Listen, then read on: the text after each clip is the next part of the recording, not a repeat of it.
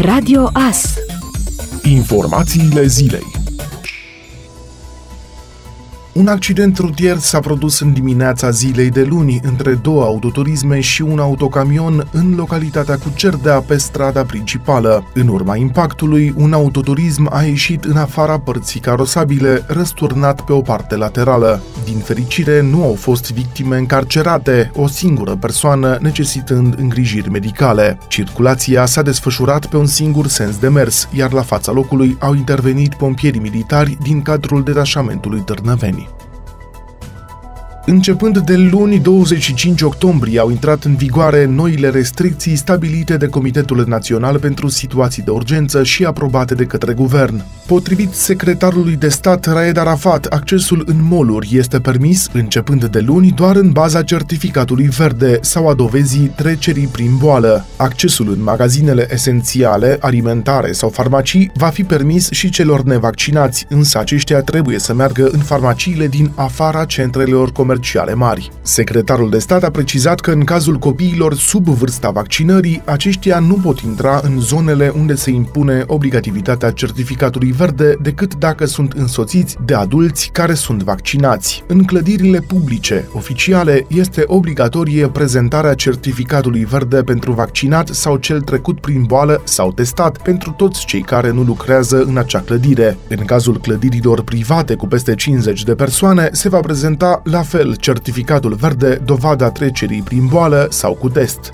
În privința angajaților, Raed Arafat a precizat că prevederea nu poate fi făcută prin hotărâre de guvern, ci prin modificare legislativă, propunerea legislativă fiind deja trimisă la Parlament. Întrebat dacă la manifestările religioase se impune prezența cu certificat verde, Raed Arafat a spus că este o decizie luată la nivelul CNSU și nu se va impune certificatul verde. Alte restricții vizează interzicerea circulației circulației persoanelor în afara locuinței între 10 seara și 5 dimineața, cu anumite excepții. Oprirea activității tuturor agenților economici la ora 21, închiderea barurilor, cluburilor și discotecilor, interzicerea evenimentelor private precum nunțile și botezurile, a concertelor și a spectacolelor, precum și interzicerea participării spectatorilor la competițiile sportive. Activitatea restaurantelor și a cafenelelor în interiorul clădirilor și la terase este permisă până la 50 50% din capacitatea maximă a spațiului. Totodată, masca de protecție redevine obligatorie în toate spațiile publice închise și deschise, precum și la locul de muncă și în mijloacele de transport în comun. Tot de luni, elevii din grădinițe și școli de stat au intrat în vacanță pentru două săptămâni și s-a suspendat activitatea after school-urilor. S-a lansat o nouă ediție a programului de finanțare nerambursabilă Microgranturi 2021. Etapa durează o lună, iar pentru accesarea banilor este necesară completarea formularului de pe portalul de granturi IMM.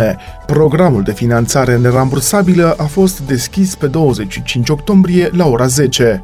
El se adresează firmelor mici care au fost implicate în transportul, echiparea, evaluarea, diagnosticarea și tratamentul pacienților cu COVID și care nu au beneficiat de stimulentul medical acordat anterior. Mai pot beneficia persoanele care desfășoară profesii liberale din domeniile justiției, medical, sportiv, artistic, dar și întreprinderi de producție în anumite domenii. Ele trebuie să își mențină activitatea încă cel puțin șase luni de la acordarea finanțării nerambursabile de 2000 de euro, sumă care poate fi folosită pentru achiziționarea de echipamente, plata de utilități, chirii, datorii la bugetul de stat sau pentru servicii necesare funcționării. Ministerul Economiei a comunicat că pentru ediția a doua este disponibil un rest de buget de 65 de milioane de euro, după ce la prima ediție de anul trecut s-a cheltuit o treime din bugetul total de 100 de milioane de euro. Pandemia de COVID-19 va lua sfârșit când lumea va alege să-i pună capăt, căci toate instrumentele sunt de acum disponibile pentru combaterea virusului, a declarat duminică șeful Organizației Mondiale a Sănătății, reînnoindu-și apelurile la o distribuire mai echitabilă a vaccinurilor. El și-a exprimat regretul că până în prezent lumea nu a utilizat aceste instrumente cu înțelepciune, subliniind că, cu aproape 50.000 de decese pe săptămână în lume, pandemia este departe de a se termina vaccina. Organizația Mondială a Sănătății și-a stabilit ca obiectiv ca 40% din populația fiecarei țări să fie vaccinată până la sfârșitul anului și 70% până la mijlocul anului 2022. Șeful OMS critică cu regularitate acapararea vaccinurilor anticovid de către țările bogate.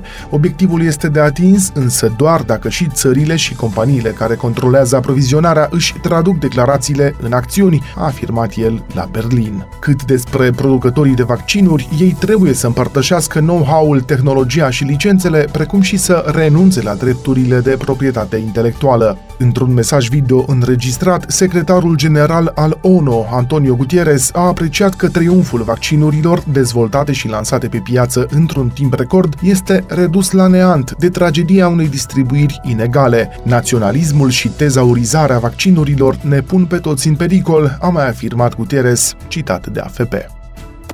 Ați ascultat informațiile zilei. Rămâneți pe frecvența Radio Astărnăveni.